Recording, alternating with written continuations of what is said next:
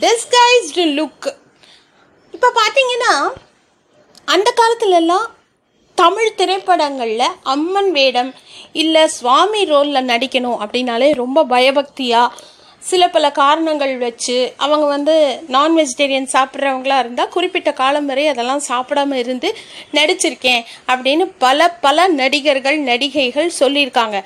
ஆனால் இப்போ பார்த்தீங்கன்னா இந்த டிஸ்கைஸ்ட் லுக் பண்ணுறேன் அப்படின்னு சொல்லிட்டு இந்த ஸ்கூல் போகிற பசங்கள்லேருந்து ஆரம்பித்து யூடியூப்பில் இருக்கிற யூடியூப் இன்ஃப்ளூயன்சர்ஸ் வரைக்கும் என்னங்க இந்த ஃபோட்டோ ஷூட் பண்ணுறாங்க ஒன்றும் சொல்ல முடியல. டிஸ்கைஸ்டு லுக் அப்படின்ட்டு ஒரு ஒரு அம்மனையும் ஒரு ஒரு கடவுளையும் ஈஸ்வரா அப்படி தான் இருக்குது இதை மாதிரி பார்க்கும்போது நமக்கு கடவுள் அப்படிங்கிற அந்த பயபக்தி நமக்கு இருக்கணுங்க. இந்த கடவுள் அப்படின்னு நம்ம வந்து வேண்டி அப்படி நிற்கும்போது நம்மள அறியாமல் அந்த கூஸ் பம்ப்ஸ் மூமெண்ட் வரணும். நமக்கு அப்படியே அந்த வேர்த்து கொட்டணும் இல்லையா? இவங்க என்னமோ ஜஸ்ட் லைக் தட் ஒரு விளையாட்டுத்தனமாக பண்ணுறாங்களே இதெல்லாம் வந்து யாருமே கேள்வி கேட்க மாட்டாங்களா? அப்படிங்கிறது தான் என்னோட ஆதங்கமாக இருக்குது உங்களுக்கு தெரிஞ்சே நீங்கள் தப்பு பண்ணுறீங்களே இல்லையா? அப்போது மனிதர்கள் வந்து கடவுளாக மாறிட்டா அப்போ கடவுளுங்கிறவர் யார்?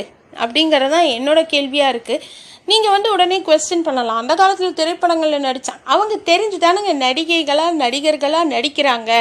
அப்போ அவங்களோட ப்ரொஃபஷனுக்கு தானே அவங்க பண்ணுறாங்க இது வந்து ரீக்ரியேட்டிங் ஆஃப் த லுக்குன்னா என்ன அர்த்தம்? ஒரு அம்மனோ இல்லை ஒரு கடவுளோ இப்படி தான் இருப்பாங்கன்னு நம்ம மனசுக்குள்ளே இருக்கிறத இவங்க எதுக்கு ரீக்ரியேட் பண்ணணும்னு நான் கேட்குறேன் ரீக்ரியேட்டிங் த லுக் என்ன ரீக்ரியேட் பண்ணி என்ன பண்ண போகிறீங்க இப்போ சமயபுரம் மாரியம்மன்னா சமயபுரம் மாரியம்மன் தான். அதுக்கெல்லாம் ரீக்ரியேஷன்லாம் பண்ண மீனாட்சி அம்மன்னா மீனாட்சி அம்மன் தான். அது நீங்கள் வந்து அஞ்சு மணி நேரம் நின்றுட்டு தலையிலேருந்து கால் வரைக்கும் பச்சை பெயிண்ட் அடிச்சிட்டு இருந்தீங்கன்னா நீங்கள் மீனாட்சி அம்மன் ஆயிடுவீங்களா?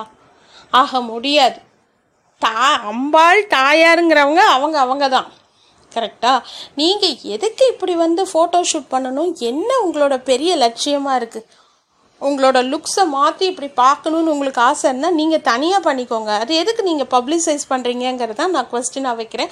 முடிஞ்சால் இந்த மாதிரி ஏதாவது பார்த்தீங்களா? அதை பார்த்து நீங்கள் எப்படி ஃபீல் பண்ணுவீங்கங்கிறத என் கூட ஷேர் பண்ணுங்கள் தேங்க்யூ